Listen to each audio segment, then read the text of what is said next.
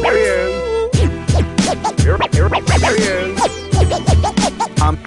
your host, Rampage the Misfit, and you're tuned in to Misfit Minded, where I bring you everything movie and music related. Here he is, the one, the only, Rampage the Misfit. I'm your host.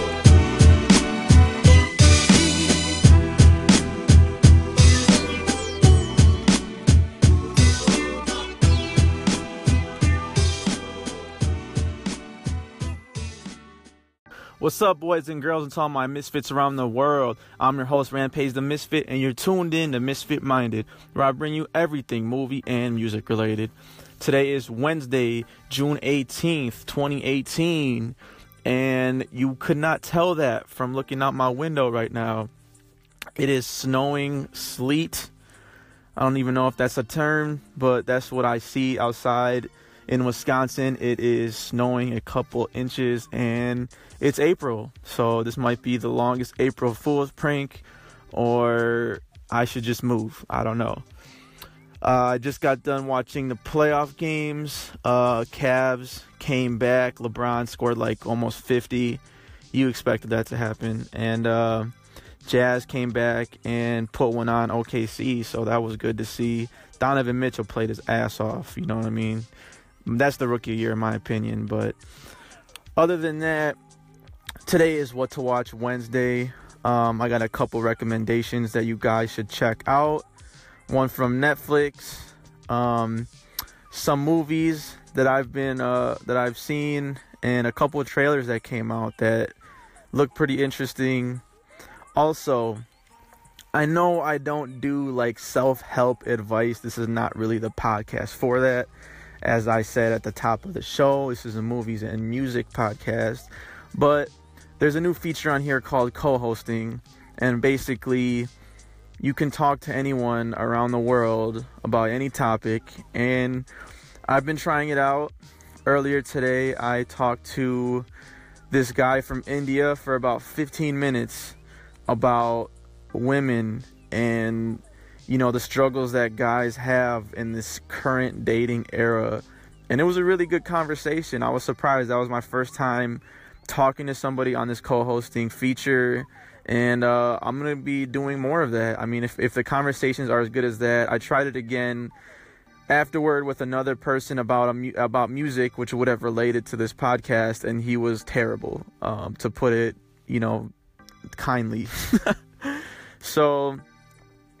maybe get into some music stuff too, depending on how much time, but that's the calendar for today, and let's just get into it.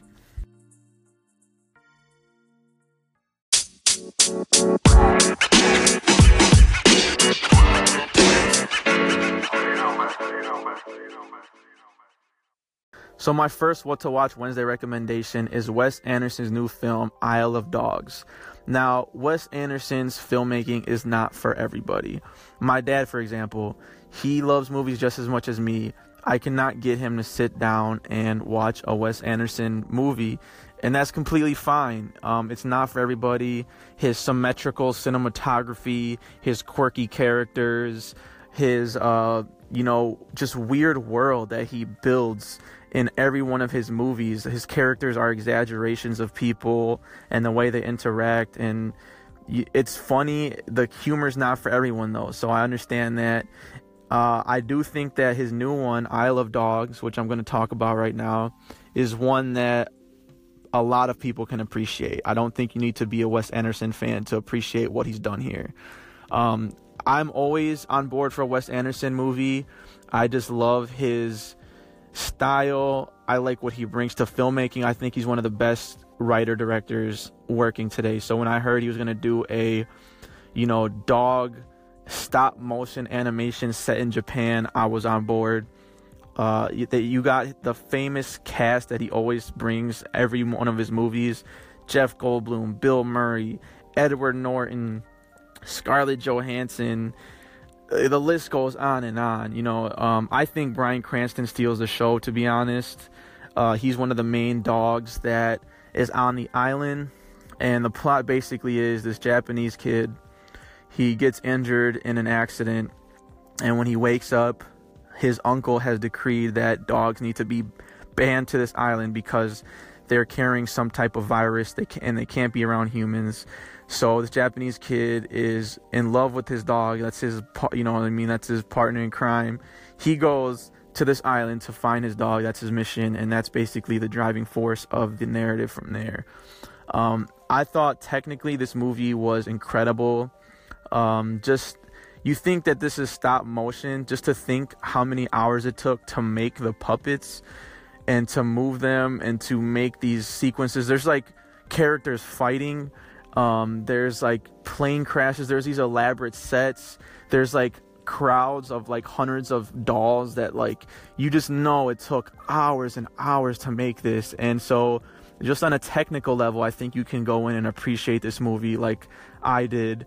And then on top of that, you got, you know, Wes Anderson script, Wes Anderson direction. You know, it's going to look beautiful. It's going to be symmetrical.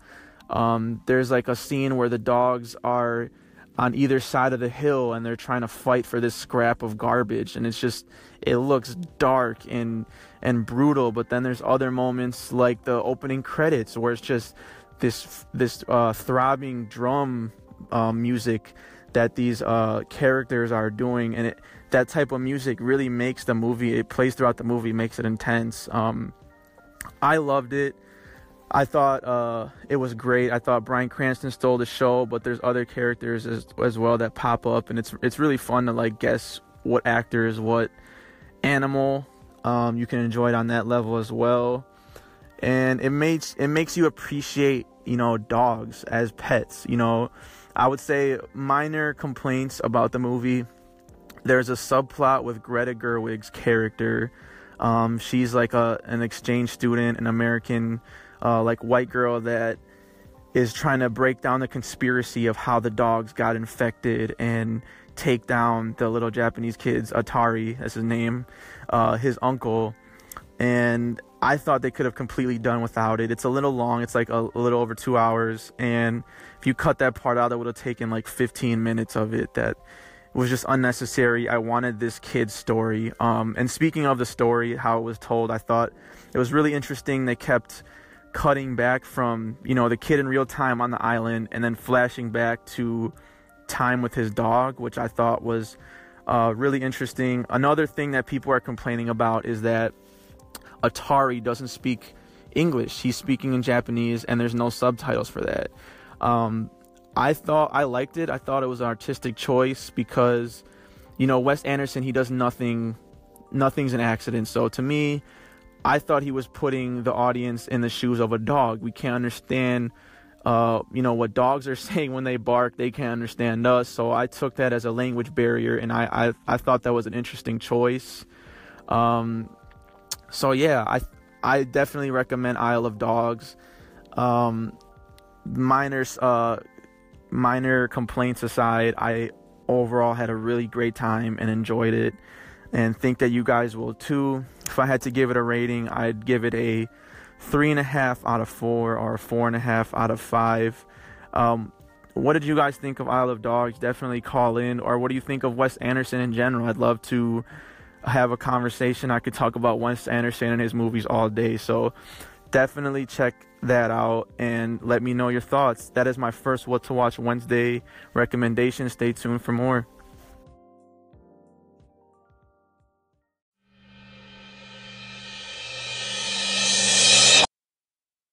So my second What to Watch Wednesday recommendation is a show that I've been watching with my little brother. I'm really glad that he's into it. When I was a kid, I read the entire series, and when I found out they're making it a Netflix series, I got really excited. They made a movie of it with Jim Carrey a couple years ago, and the series I'm talking about is A Series of Unfortunate Events, based on a book series by Lemony Snicket. The movie with Jim Carrey was underwhelming. It was okay, but they tried to fit three books into one movie, so they kind of shot themselves in the foot with that. A miniseries much more appropriate, and I like, you know, they got the character of, I forget the actor's name, but the voice of Joe from Family Guy, he plays Lemony Snicket, and he kind of narrates the whole thing, which I think you need.